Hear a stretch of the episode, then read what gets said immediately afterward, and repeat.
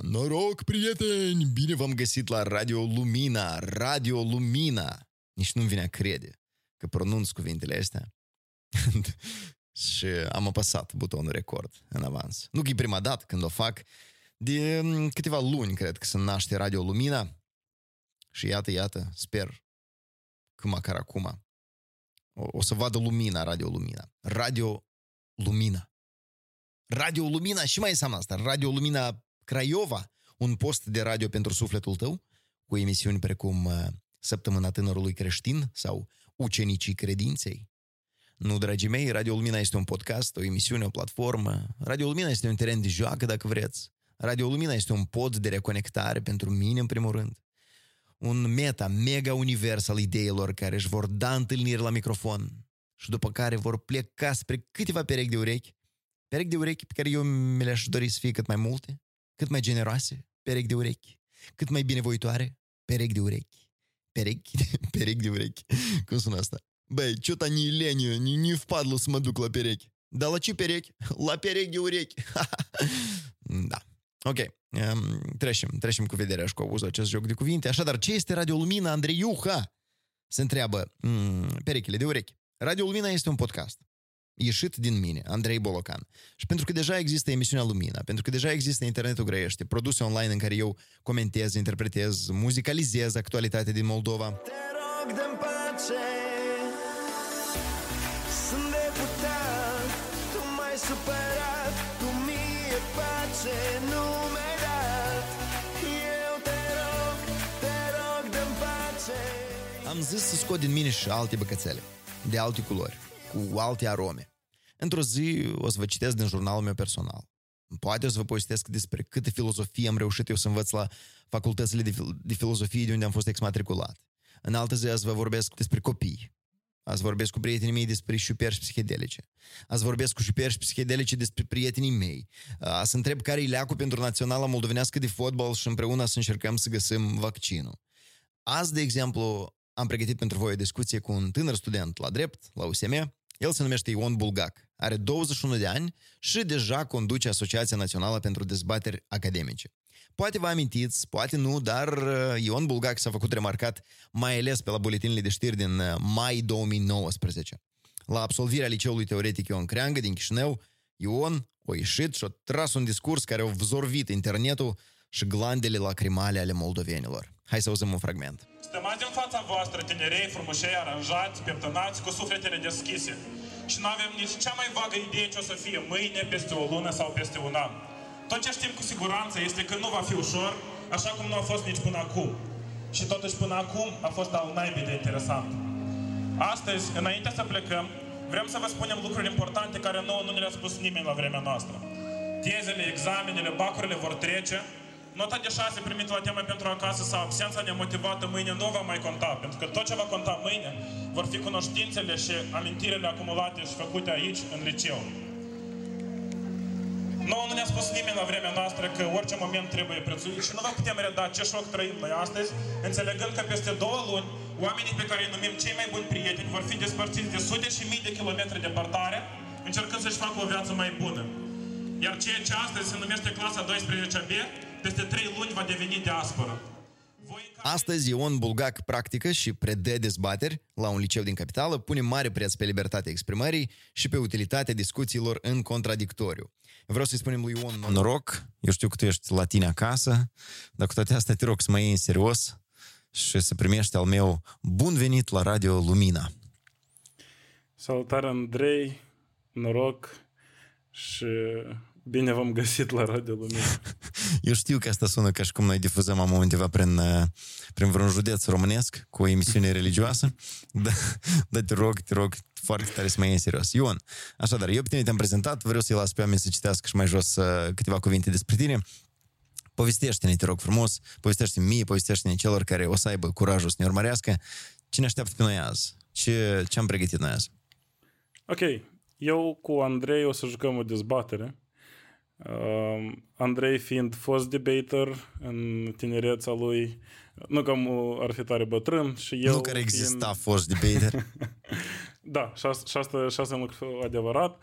Uh, eu uh, fiind actual debater, adică debate-ul e una dintre marile mele pasiuni și uh, încerc să promovez dezbaterile și să le aduc mai aproape împreună cu echipa mea de cât mai mulți oameni în Republica Moldova și pe calea asta am considerat că împreună avem toate instrumentele necesare ca să popularizăm ceea ce înseamnă dezbateri, ceea ce înseamnă discuții argumentate în contradictoriu, ceea ce înseamnă, iarăși, argumente și contraargumente în, în loc de insulte și atacuri la persoană. Uh-huh. Foarte important, cred că tot la nivel disclaimer să spunem că așa cum practicăm noi la dezbateri, noi astăzi o să apărăm un punct de vedere care o să...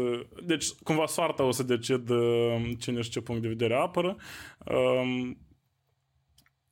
Hai nu știu, să sper, spunem... că, sper, sper că să avem o discuție interesantă și eu foarte mult sper, uh, una utilă. E tare important, cum spunea și Ion, să, să nu recurgem la insulte, dar să ne amintim cât e de important să ascultăm, să auzim, să înțelegem și să respectăm o părere, chiar dacă ea deloc nu rezonează cu cea care e în interiorul nostru. Um, așadar, subiectul sau moțiunea alesă pentru azi este cannabisul ar trebui să fie legalizat în Republica Moldova. Hai înainte de a porni curajos, la discuție. Curajos. E, e cum zic, eu, eu m-am pregătit, eu m-am pregătit, cu toate că nu anticipez și, și poziții voi avea, că noi urmează să dăm, uh, cum zic, să, să alegem random și nu știu ce poziție o să aibă în această dezbatere, dar trebuie de citit și un, uh, un fel de disclaimer, un anunț, ca nu cumva am să ne asculte vreun uh, vreun procuror să ne ia la carandaș. Prieteni, mare atenție! Prin publicarea acestui video, prin publicarea acestui material, noi, cu Ion, nu susținem și nu încurajăm consumul de marihuana. În niciun fel. Noi vă îndemnăm să nu utilizați niciun medicament, nici o substanță fără a avea consultarea unui medic specialist în avans. Această discuție are doar un scop informațional. Vă rog să percepeți doar așa. Ne-am înțeles? Și, um, cum spunea un bun prieten de meu, jos panica, sus botanica.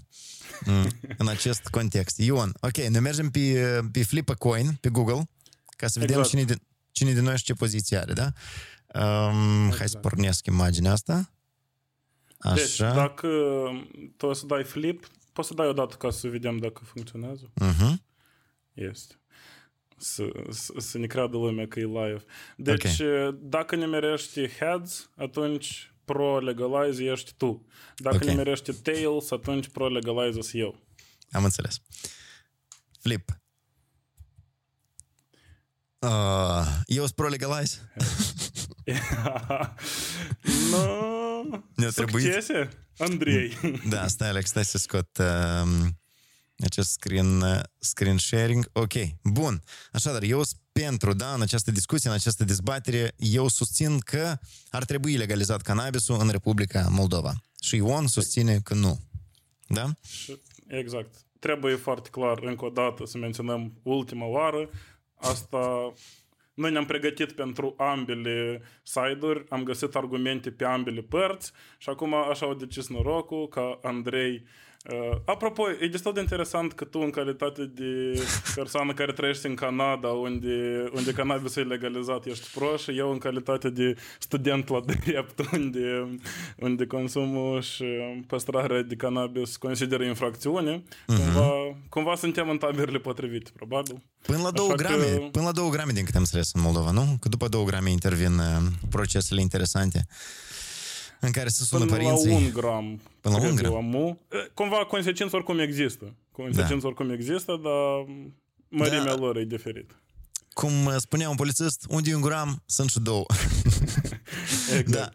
Da. Uh, în eu contextul cred că... ăsta cred că tu ai primul cuvântul eu am primul cuvântul, dar cred că ar fi necesar să mai explicăm o leacă. Noi nu o să facem, uh, nu o să emulăm sau nu o să copiem un model exact de dezbatere academice care se practică, cu reguli bine stabilite, cu un timer uh, și plus la asta, elementul important care lipsește în această discuție este un arbitru, dar noi tare vrem să credem că arbitrii veți fi voi și ne veți da de înțeles în comentarii sau în mesaj în privat unde am greșit, unde puteam fi mai buni, mai informați.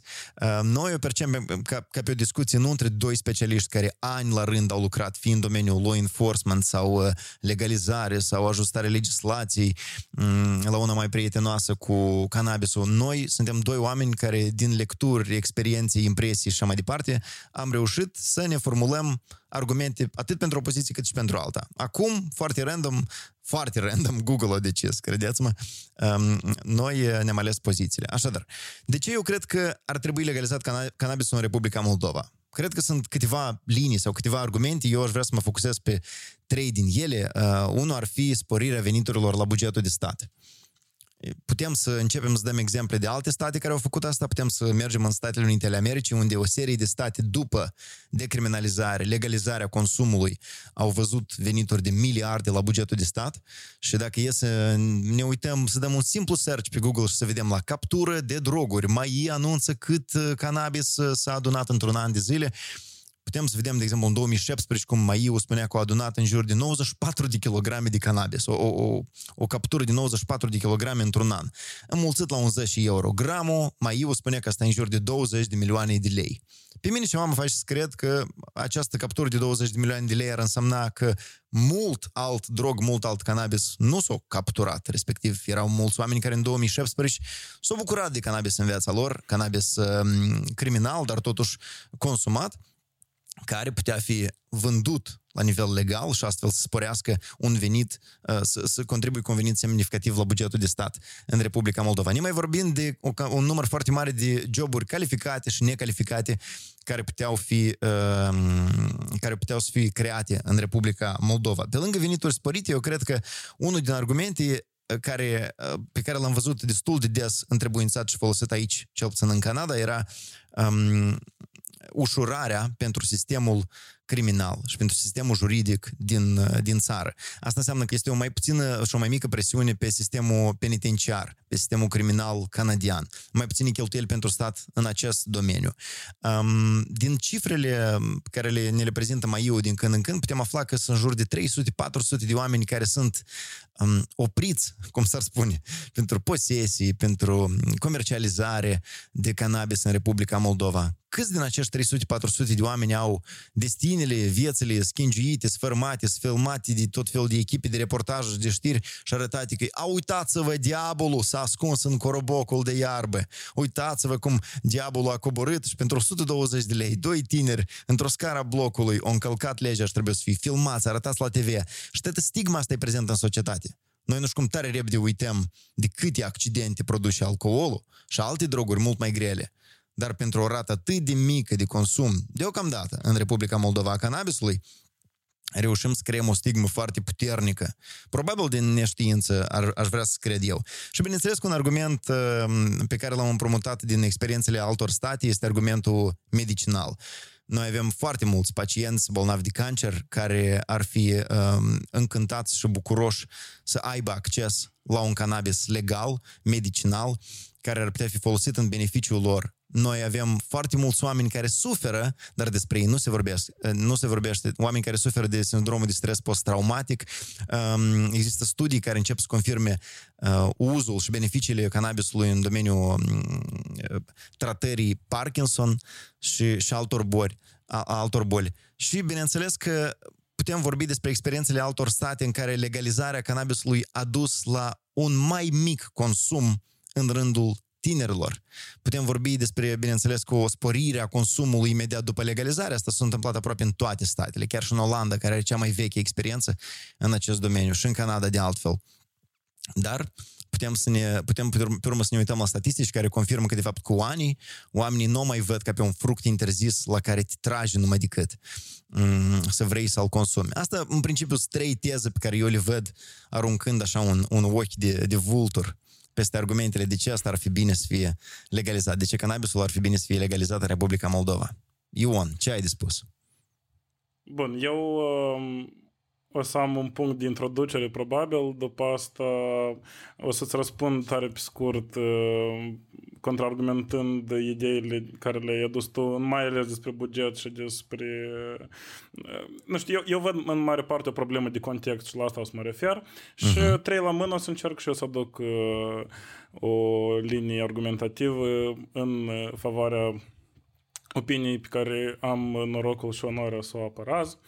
Bun, uh, în linie generale, uh, toată discuția asta este mai ales interesant pentru că noi vorbim despre contextul Republicii Moldova.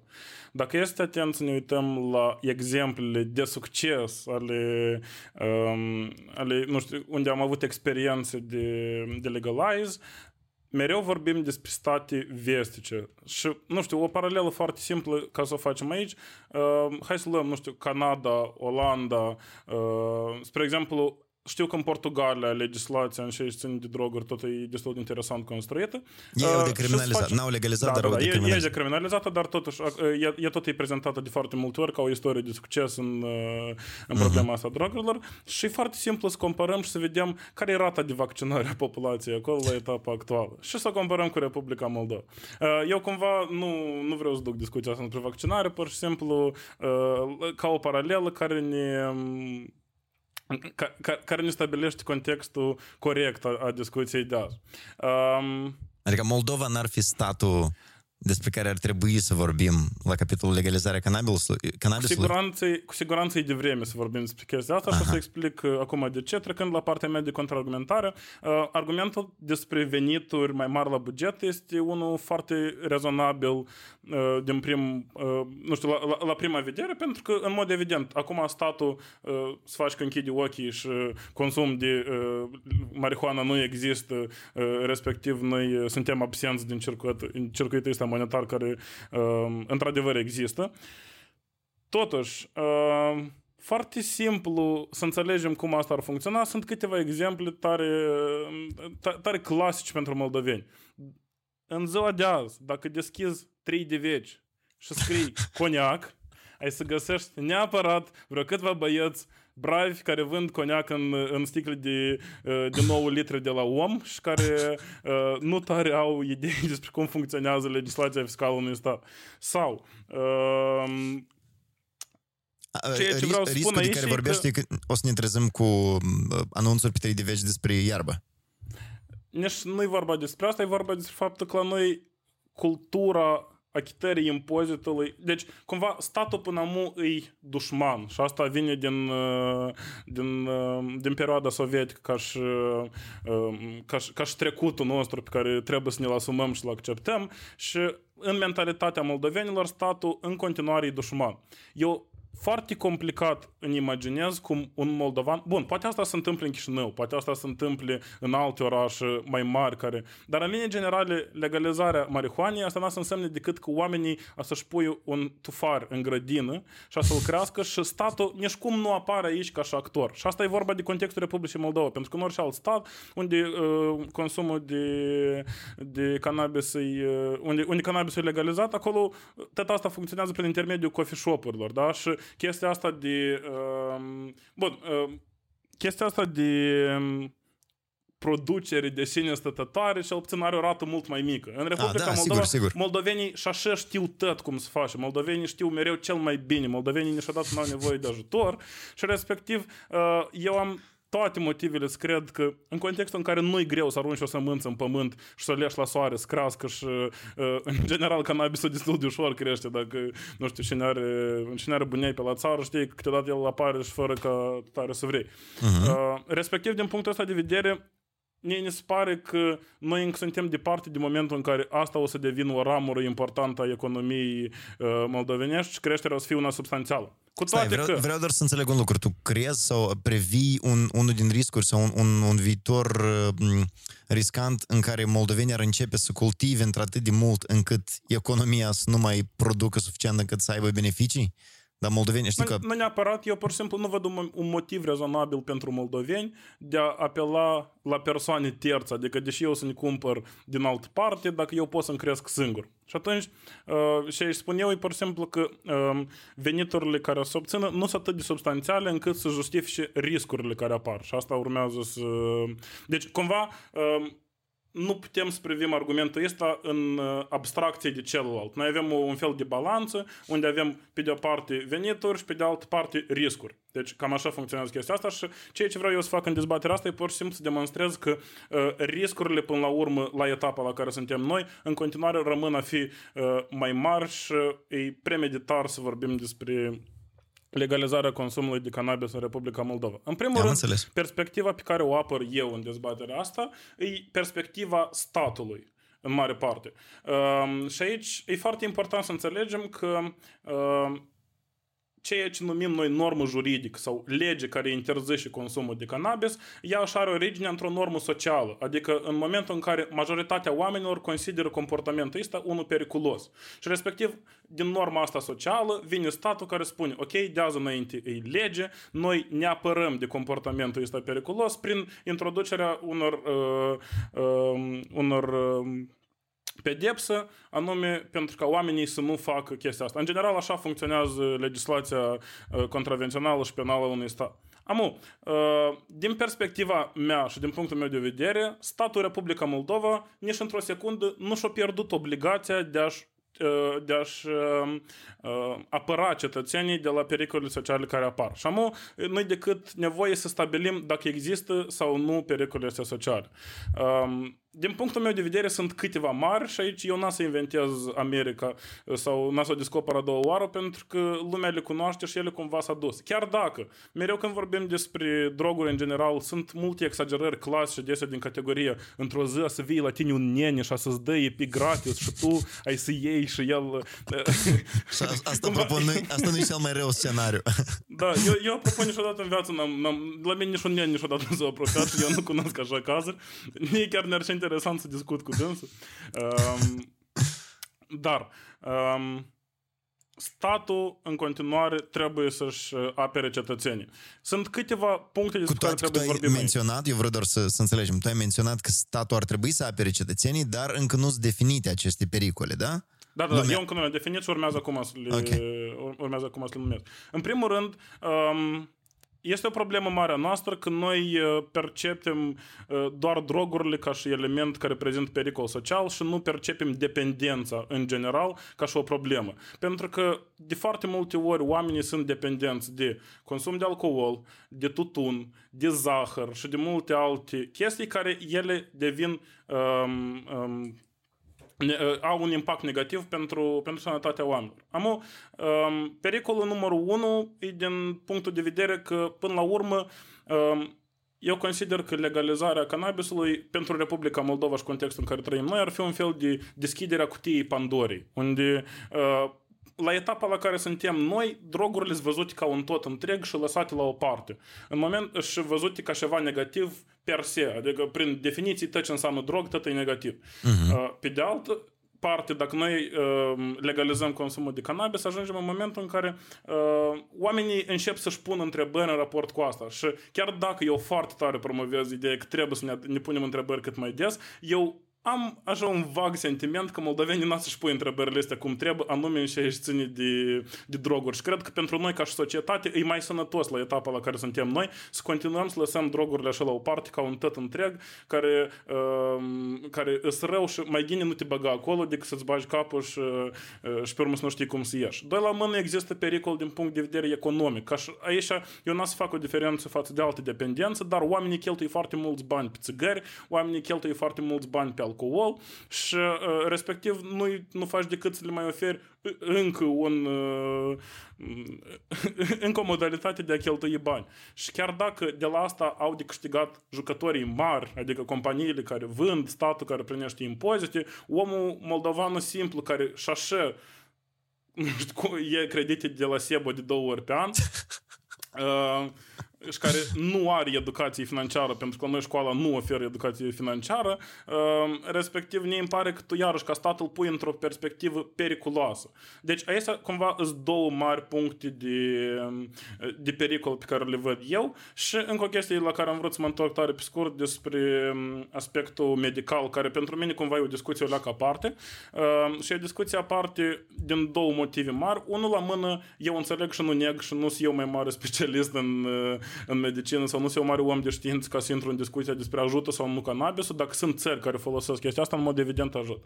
Uh, totuși, două răspunsuri aici. Una la mână, um, există alternative cu siguranță, pentru că, spre exemplu, eu știu că uh, în calitate de analgezic pentru bolnavii cu, nu știu, în, în stadii terminale de cancer se folosește morfina, uh, dar în linie generale, pentru fiecare dintre cazurile pe care le-ai menționat tu, eu îmi dau seama că există, există alte variante de a soluționa problema asta, pentru că în caz contrar, dacă nu ar fi existat, noi nici măcar n-am fi, dus, n-am fi dus discuția asta. Dar totuși, uh, discuția despre legalizarea cannabisului pentru mine rămâne fi una deschisă din toate punctele de vedere, adică din punct de vedere recreațional, din punct de vedere tehnic și așa mai departe. Medical, cred că e cea mai ușoară și cea mai... Cumva, văd asta de fapt și e tendința, puntea spre legalizarea cannabisului prin asta. Stă și majoritatea uh, statelor din vest au discuții despre legalizarea din punct de vedere medical. Uh, nu știu dacă putem să separăm discuțiile astea, dacă putem, eu le-aș separa, sincer. Dacă nu, atunci consider că în continuare, chiar dacă există beneficii, riscurile pentru poporul moldav, care ne tare drag, sunt destul de mari la etapa asta și atunci eu aș prefera să, să rămână cannabisul așa cum este el acum. Vezi că noi din start, Ion, ne-am ales un job destul de greu pentru că noi am ales să vorbim despre legalizarea cannabisului în toate sferele. Tehnic, recreațional, medical. E adevărat. Am eu nu știu, poate încă nu-i timp să ne dăm cu părerile personale, că noi am zis că lăsăm la urmă părerile da, da. pur personale ale noastre, dar eu țin să fiu de acord cu ceea ce ai spus tu în contraargumentarea ta, că s-ar deschide o cutie a Pandorii. O cutie a Pandorii asta înseamnă multe necunoscute. Din experiențele statelor care deja au legalizat și state din vest, dar dintr-un vest chiar și mai îndepărtat decât vestul occidental despre care noi vorbim, liberal, democratic și dezvoltat, state precum Uruguay sau Chile, în statele astea s-a demonstrat că legalizarea cannabisului a, a deschis cutii ale Pandorii care confirmă argumentele celor care susțineau, e, uh, susțineau legalizarea. E adevărat că riscul, sau cum spun, um, impedimentul ăsta în care societatea este împotriva legalizării cannabisului, din ignoranță, necunoștință, nepregătire sau mai știu ce alte motive, sau pur și simplu neprioritizarea acestui fapt, da? Pentru că probabil să, să vii într-o săptămână în care moldovi, moldovenii vorbesc despre tarife crescute la gaz și despre tariful de la termoelectrica, care iată, iată, vine cu 50% mai mult, să zici, băieți, dar putem, vă rog, niște iarbă să ne fie mai ușor relax, trecem prin iarnă. Probabil, într-adevăr, nu, nu este o discuție care se pupă bine cu această perioadă de timp. Dar noi cu tine nici n-am specificat despre care perioadă de timp vorbim. Într-un context în care moldovenii ar avea o, o încredere în instituțiile de stat sporită, într-un context în care sistemul judiciar și sistemul uh, legislativ și cei care înforțează legea ar avea tot mai mare și mai mare încredere din partea populației, eu cred că liber putem vorbi despre legalizarea cannabisului în Republica Moldova și să le amestecăm, chiar dacă uneori speculativ, să amestecăm aceste mm, uh, direcții de legalizare de consum, da? legalizare medicinală, și tehnică. Eu cred că deschizând această cutie a Pandorii și văzând experiențele altor state în care veniturile indubitabil au crescut și veniturile n-au plecat într-o piață întunecată, care oricum există, acum în Republica Moldova, pentru cannabis, poți să-și spășești și o pedeapsă penală la închisoare.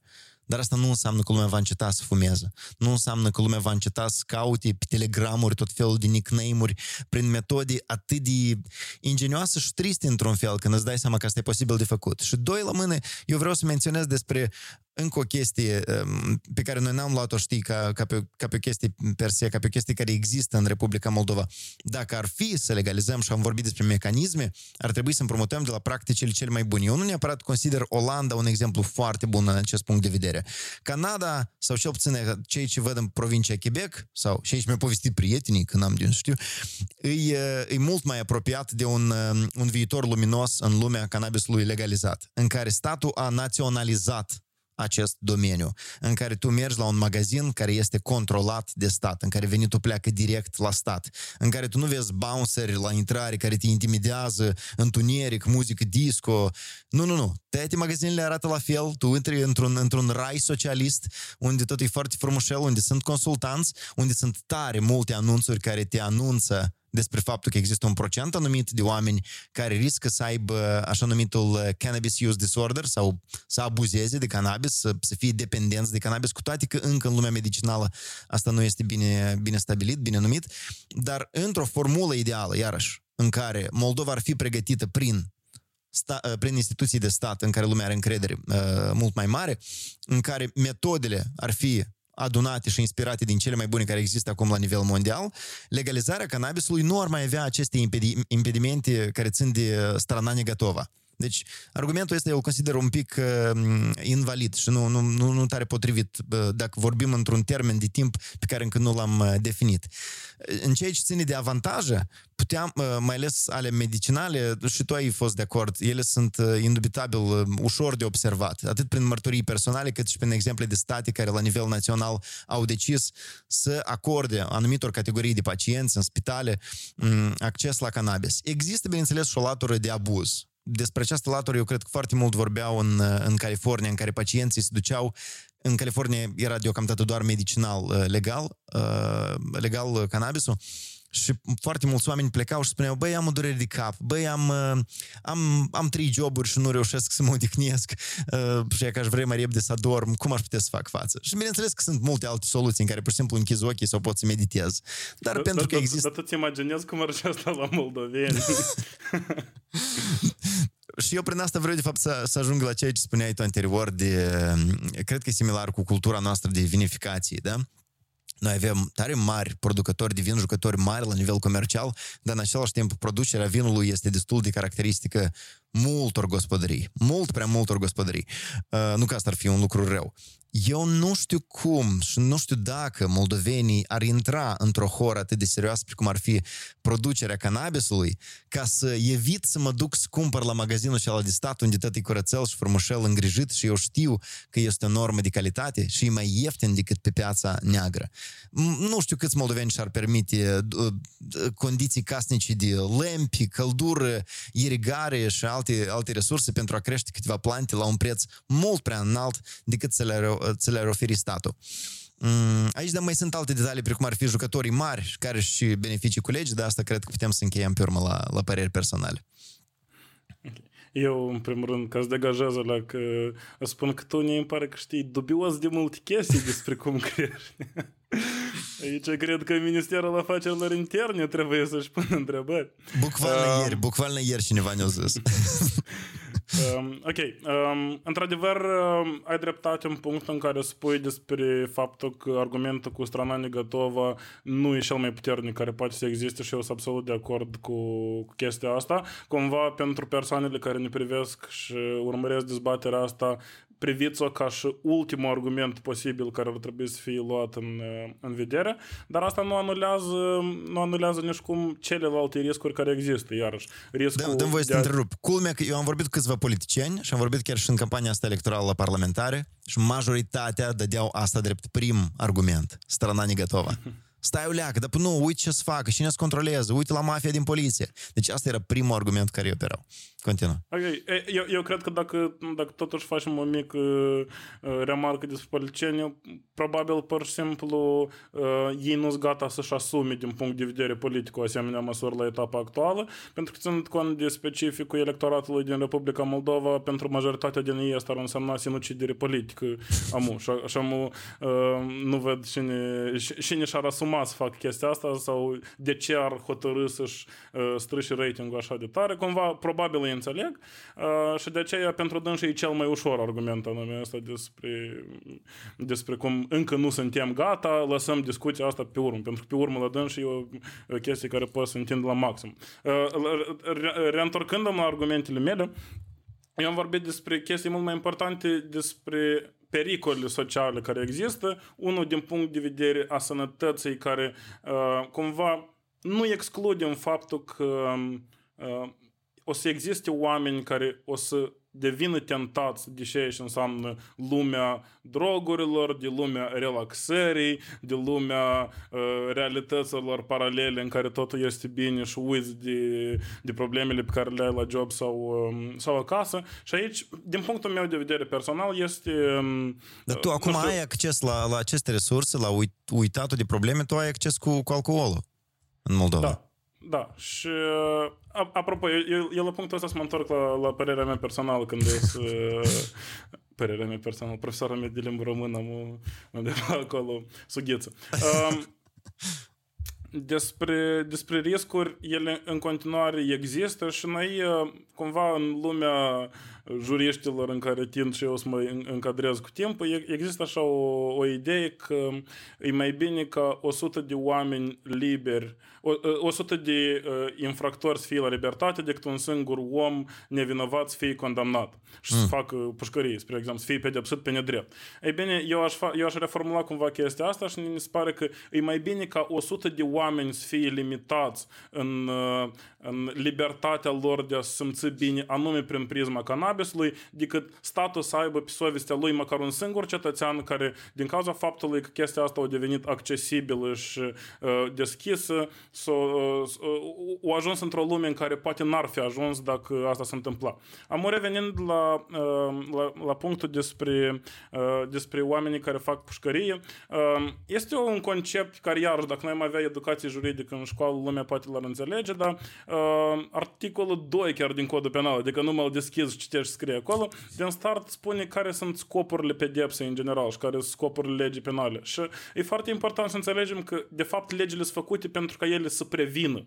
Deci, cumva, în momentul în care tu știi că există lege și există pedeapsă, asta uh-huh. ar mhm. trebui să funcționeze în calitate de mecanism de prevenție. Adică, în linii generale, asta previne comportamentul ăsta din partea oamenilor. Deja, doar pe planul 2 vine prevenția asta specială, unde, um, unde tu pedepsești o persoană care o săvârșit o infracțiune cu scop ca ea să nu le mai fac pe viitor. Da. Mie, apropo, ne, ne, ne, instituția asta ne se pare um, destul de epuizată, nu știu dacă pot să mă exprim așa, și aici asta iarăși e o, e o discuție aparte cumva. Uh-huh. Uh, totuși, pedeapsa își are scopul ei și ea în linii mari îl îndeplinește.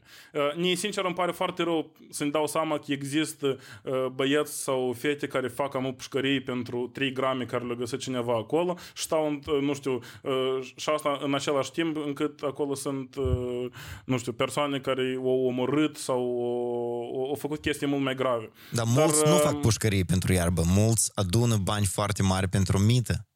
Eu chiar, eu chiar recent am primit un mesaj de la o prietenă care mi-a zis, băi, și putem face cu câțiva polițiști care ia ca au oprit-o pe cineva, ea avea 4 grame la dânsă, eu scris 12 grame, cum se poate de oprit asta? mită, telefon mobil eu luat, AirPods-urile, nu știu, eu istorie de asta și ce mai... Ai văzut filmul 7 aprilie, uh-huh, ăsta, da, da. al lui Durbală, mai timp făcut. Da. Adică fix plintusul plintusului legislativ, știi, în care oamenii pur și simplu folosesc această lege nu pentru prevenție. Eu nu cred că legea asta au prevenit câțiva tineri să spun, mm, eu auzit ce s-a întâmplat cu Măricica. Eu au furat iPhone-ul și au cerut mii de euro ca să elibereze. Deci pur și simplu ca să alimenteze un sistem corupt.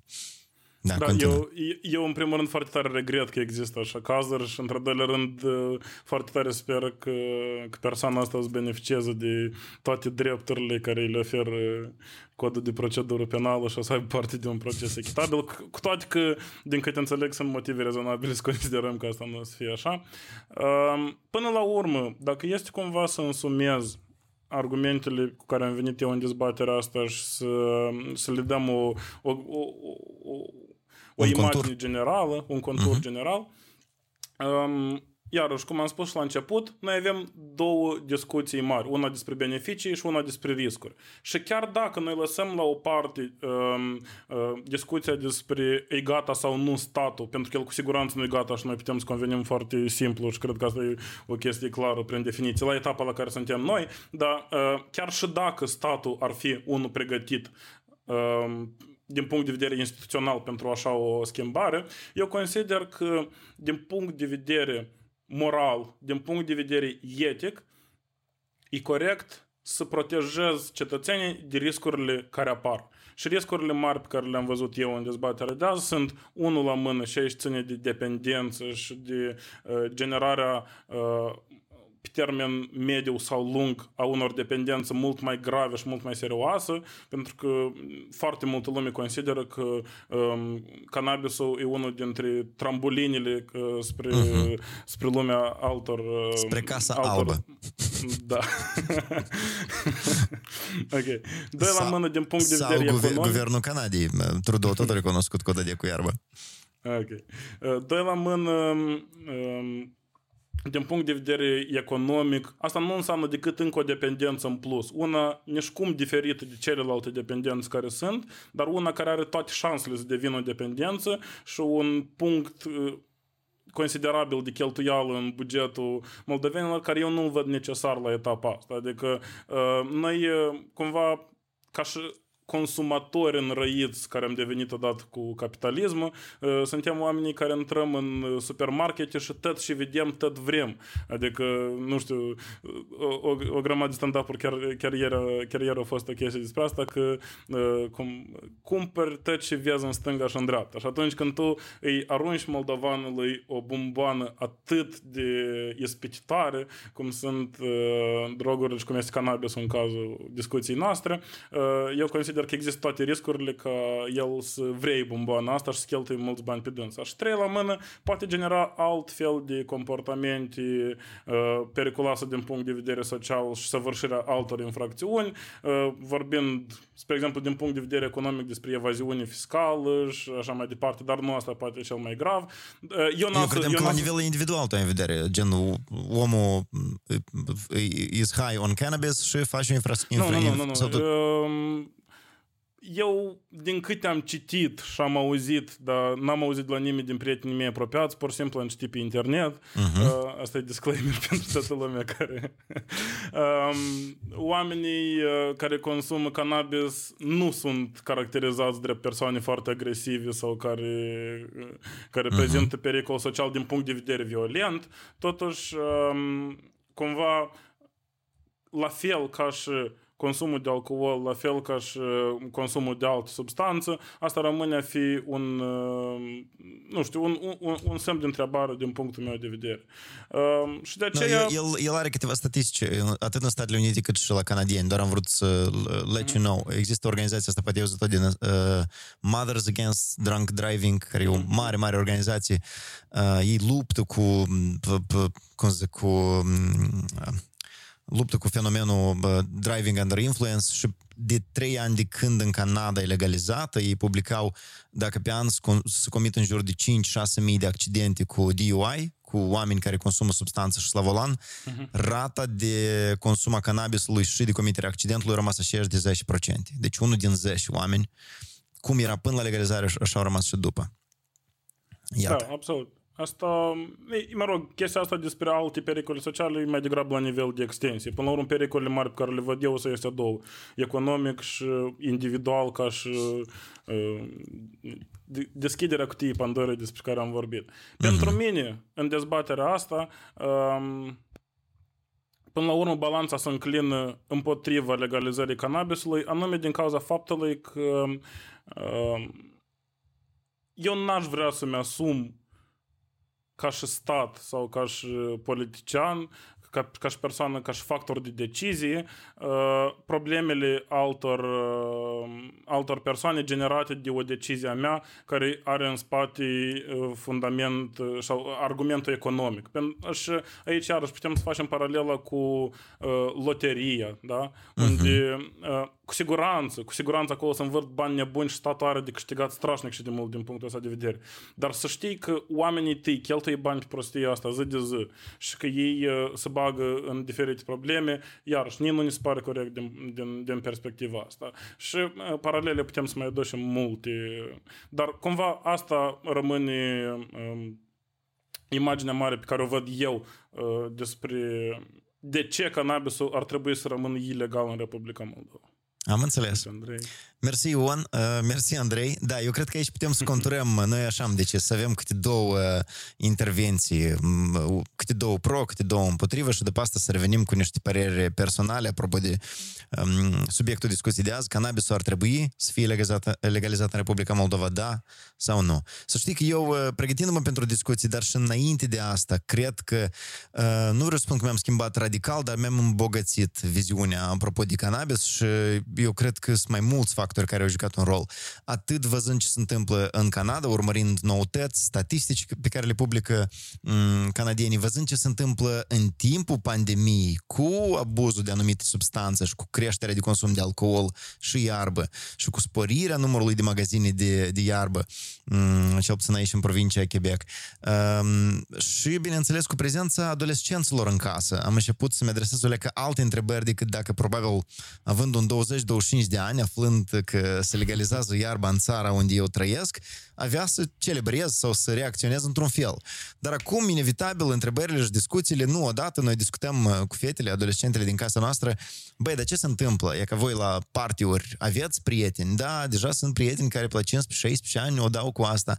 Uh, pe la 15-16 ani canadienii o dădeau și până la legalizare. Întrebarea este, există riscuri mai mari. Acum există oameni care au peste 21, că dacă ai 21 de ani în, în Quebec poți cumpăra iarbă legal. Există oameni care au peste 21, care au prieteni, frați, surori mai mici, care sunt minori și le, le furnizează mult mai ușor iarbă decât dacă ar face-o uh, cu iarba fiind uh, criminalizată.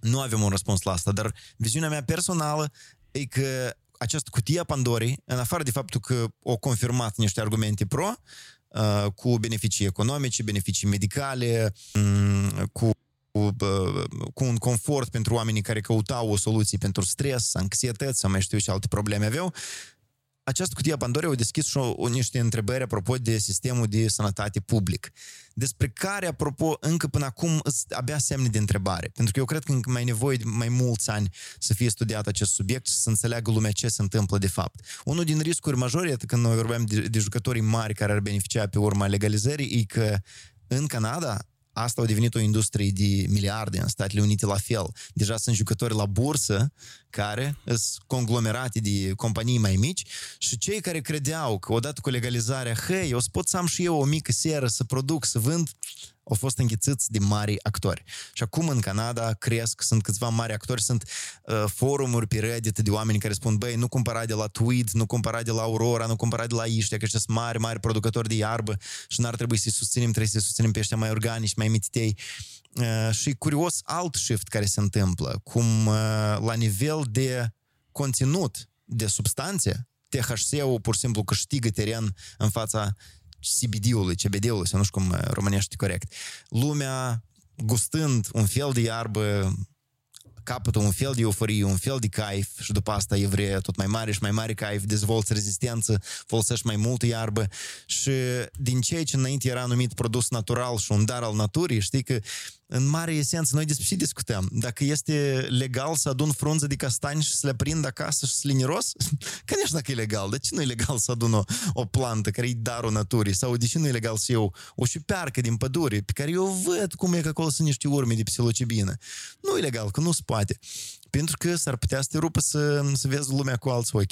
Um, Pieca, revenind așadar la, la masștabul acestei discuții, um, noi ne simțim o leacă pierduți în întrebările de ce riscuri asta aduce pentru oameni la nivel de sistem public de sănătate în câțiva ani. Asta ne trezim noi cu oameni care au uh, sau care suferă de cantitate de agenți cancerigeni în urma fumatului de iarbă. Asta ne trezim noi cu oameni mai puțin productivi sau uh, mai puțin uh, motivați să iasă la lucru, să creeze, să se miște mai departe pentru că o dat de gustul ierbii, pentru că o înțeles că crescând THC-ul Mm, mănâncă mai mult sau îi trage suite la mai mult Netflix uh, decât să, să fie productiv și să creeze. Anyway, sunt niște semne de întrebări pe care am ajuns să, le, să mi le adresez și le consider foarte pertinente și mi se pare important că cei ce au făcut statele prin legalizare, ei doar astfel au descoperit aceste minusuri. Legalizând, ei au putut să desfășoare studii ample, au putut să vadă efecte asupra sistemului juridic, sistemului de sănătate. Uh, nelegalizând, într-un stat cum e Republica Moldova, noi să continuăm să avem sute de tineri, non-tineri, mai știu, și oameni de și vârstă sunt opriți, pentru că au fost prinși cu un gram, două sau 0,78. Iată. Ok, dacă... Care e poziția ta? Dacă e să mă expun și eu, um, eu recunosc că odată cu studiile la facultatea de drept și pentru mine întrebarea asta o, o, o căpătat două dimensiuni așa cum e normal să le aibă, pentru că în momentul în care am început eu să fac dezbateri și asta fiind unul dintre subiectele clasice de dezbateri care uh, oamenii la 16-17 ani încep să le discute și le discută pe larg și cred că și noi am dat un exemplu azi că discuția asta e foarte largă și fără un adevăr suprem, um, atunci tindeam să consider că e ceva absolut normal și, în general, deși trăim noi în, în evul mediu și nu legalizăm și cum e posibil ca să nu fie legal. Um, făcând o paralelă, în schimb, la, la realitățile în care noi trăim, făcând o paralelă la riscurile care există, înțelegând cum, cum funcționează legea. Eu, apropo, eu nu știu dacă asta e o părere foarte populară. Mie, în general, îmi pare că punctul spre care ar trebui noi să tindem ca și societate este spre o societate cât mai sănătoasă, cu cât mai puțini, um, nu știu, dependenți. Chiar dacă asta înseamnă plăcere în același timp, probabil plăcerile s-ar trebui să coste foarte scump și să, uh, să devină mai inaccesibile pentru oameni, pentru că um, e, uh, Asta tot are un dublu tăieș, că poate să alimentezi da, da, piața da, neagră care îți vină cu un preț mai mic. Indubitabil.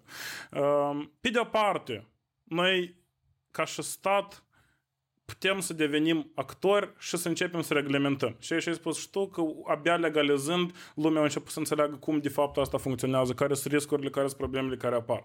Problema cea mai mare momentan e că noi ne, ne limităm și abordarea noastră ca și stat în Republica Moldova e de uh, opa, asta nu există.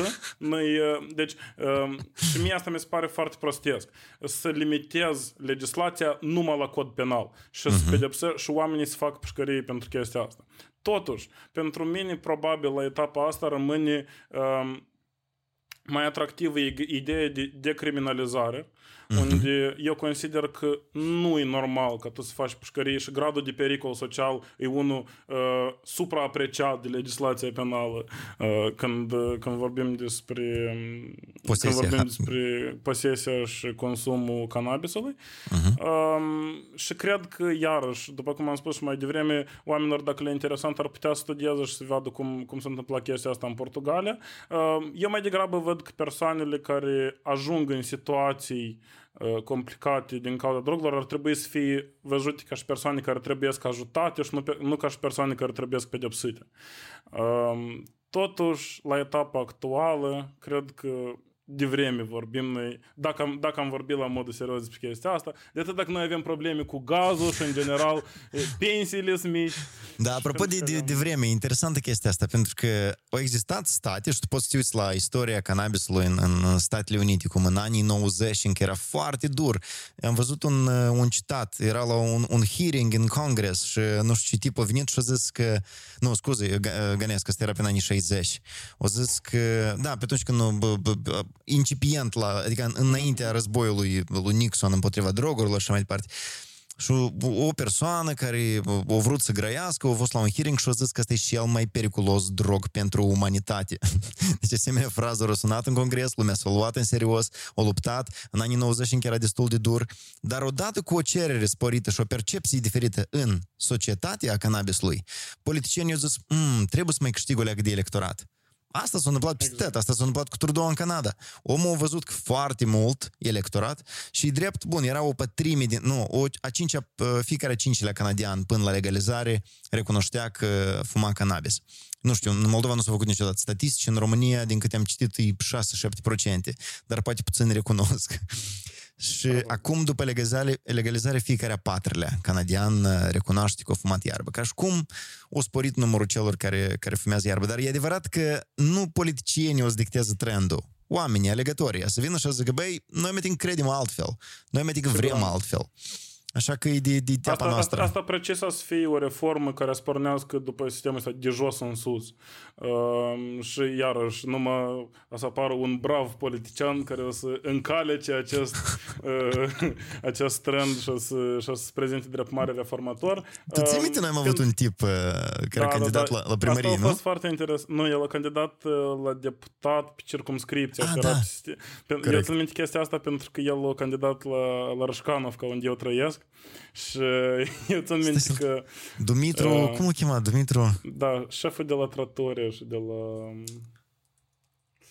Uh, nu mai știu. Da, eu, eu, eu okay. țin minte cazul ăsta și a fost, a, a fost apropo foarte interesant, îmi pare rău că nu s-a mai continuat, uh, nu știu, cumva nu s-a făcut studii despre ce impact a avut asta din punct de vedere Dumitru Cebotăriescu îl chema pe exact, și el, exact, el era exact. ultimul în listă după alegerile. Acolo, acolo de fapt, situația a fost destul de interesant pentru că se, se vorbește că asta a fost un truc politic, pentru că pe circumscripție la noi, eu țin minte, se bătea Vlad Batrâncea de la Socialiști, Aha. Alexandru Slusar de la, de la Blocul Acum și au apărut și domnul Ceabătărescu cu o viziune tot destul de liberală. Și ideea a fost că anume 8% care le-a luat el nu i-a ajuns lui Slusar ca, ca să treacă deputat în, în fața lui circunscripție în fața lui Bătrâncea, exact, băi, exact, interesant, exact. ok. E, e, e, un joc interesant, dar eu nici într-un caz nu ne asum să spun că asta s-a întâmplat anume că a fost exact. aranjat. Uh, totuși, uh, eu, eu țin minte situația asta și țin minte că uh, în rândul tinerilor discuția, uh, cumva, ideea asta a, a avut uh, uh-huh. o, o, o trezit interes. Am despre, despre când asta se întâmple, cu siguranță legalizarea cannabisului se întâmple în Moldova în momentul în care majoritatea sau un grup o leacă mai mare de cetățeni o să înceapă să considere că asta nu e o problemă sau că statul nu ar trebui să fie atât de dur și să-și bage nasul chiar peste tot unde, unde trăiesc ei. Și e ciudat um, că la, la cererea lui fostului deputat Vadim Pestrânciuc, Curtea Constituțională nu a fost tare sigur în a, în a da voie, în a da curs acestei uh, interogări sau nu mai țin minte cum se chema asta. Uh, că Vadim Pestrânciuc a venit cu argumentul ăsta, băi, omul în timpul lui liber are voie să se dezvolte, să facă și vrea el cu corpul lui și așa mai departe. Um, sunt multe păreri contradictoriu, hai mai bine să tăcem despre asta. Și între timp, sute de arestări, dosare penale, corupție înflorește. Da, nu știu, până la urmă, pe de o parte, dacă să ajungem la asta, consider că e bine numai din punct de vedere că statul apare ca și actor care poate să reglementeze, care poate să asigure controlul calității și atunci uh, el fiind deasupra ca și, ca și subiect, uh, probabil ar putea să-și satisfacă unele roluri pe care le are mai bine. Asta dacă se întâmplă legalize Dar legalize se întâmplă atunci când oamenii se consideră că el trebuie să se întâmple. Dar până mai, atunci mai întâi trebuie să ne vaccinăm. la gaz și să ne vaccinăm și după asta ne clarifica cu cannabis. Să nimerească națională de fotbal la vreun campionat mondial da, sau da. european. și după asta vorbim. Ion, eu îți mulțumesc pentru timpul tău, mersi că ai participat la acest experiment. Sper lumea să îndrăgească, sper să ne mai întâlnim cu oarecare regularitate. Dacă și aveți propuneri de subiecte care vă trezesc păreri duplicitare, câte două poziții în una, vă rog să ne le furnizați. Noi vrem să discutăm despre chestii de astea, gen uniforma în școală, da sau nu.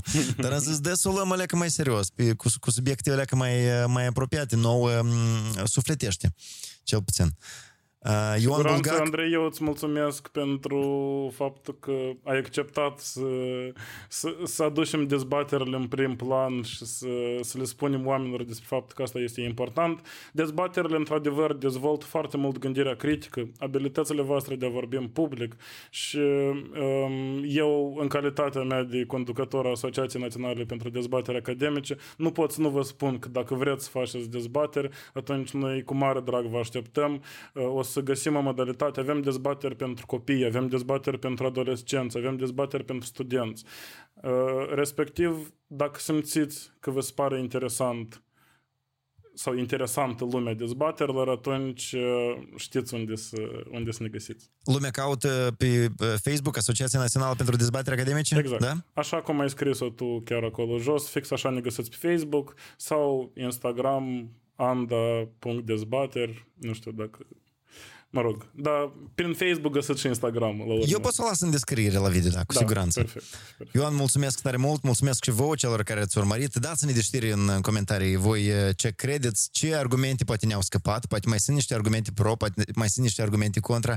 Cu siguranță lumea discuțiilor despre legalizare e una foarte bogată, durează de mulți ani de zile și putem să găsim originile ei atât în pornirile rasiste de la începutul secolului 20 cu ceea ce s-a întâmplat în Statele Unite, cu învinuirile celor care au venit din Mexic după Revoluție că diavol și atacă femeile albe pentru că au fumat cannabis sau pentru că cântăreții și artiștii de jazz pentru că au fumat cannabis devin foarte diabolici și cântă muzica asta jazz care nimeni nu știe cum se cântă, până la ceea ce se întâmplă acum în Republica Moldova în care ai voi da. Da, eu, eu încerc mi scuze, am crezut că ai terminat gând. Nu, nu, nu, spune. Unicul lucru pe care am vrut să-l spun e că noi cu Andrei cu siguranță ambii încurajăm foarte mult discuțiile și chiar vă rugăm să discutați în comentarii și foarte tare ne-am bucurat ambii dacă eu ne asum că vorbești de numele tău, dar cred că ești de acord cu mine, uh-huh. dacă discuțiile nu o să fie din categorie ia că Andrei Bolocan propune legalizare sau ia că au găsit un copil de 20 de ani care se face mare specialist în drept. Deci încercați să duceți discuțiile și în comentarii în zona asta de argumente, contraargumente, statistici și atunci probabil o să avem o lume mai bună măcar pe Facebook. Dar asta cred că e jumătate din fericirea noastră. Prieteni, eu pe bune vreau să vă mulțumesc în cel mai sincer și direct mod. Știu că asta pare greu de crezut pentru că eu sub forma unor pixeli pe un ecran în mâinile voastre și probabil voi sunteți la baia mu. Ieșiți băi din baie, nu? Pe bune. Așezați-vă mai confortabil.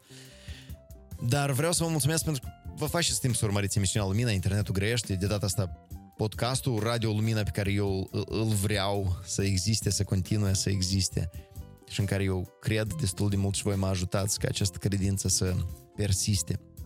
Și vreau să vă anunț din start că s-ar putea să nu neapărat vedeți prea multe ediții în întregime la podcastul Radio Lumina, pentru că eu în primul rând vreau să-l fac accesibil patronilor, celor care contribuie financiar. A fost nevoie de o investiție, atât în echipament, cât și de timp și o investiție pe care eu o planific în timp pentru resurse umane, că aș avea nevoie de oameni care să mă ajute cu montaj, export, import și așa mai departe. Vreau să vă anunț că în mare parte Radio Lumina va fi accesibilă doar patronilor care contribuie financiar la emisiunea Lumina.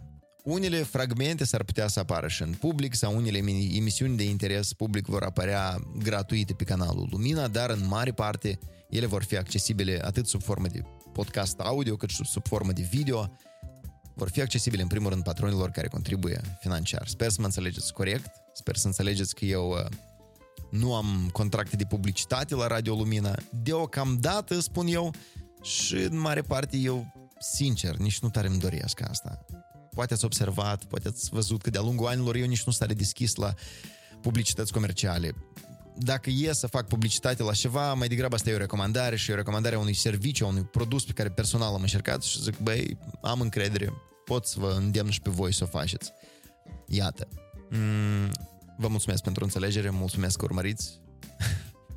și hai să repetăm încă o dată fraza. Lăsă... Cum era așa? Jos panica, sus botanica. Pa, pa.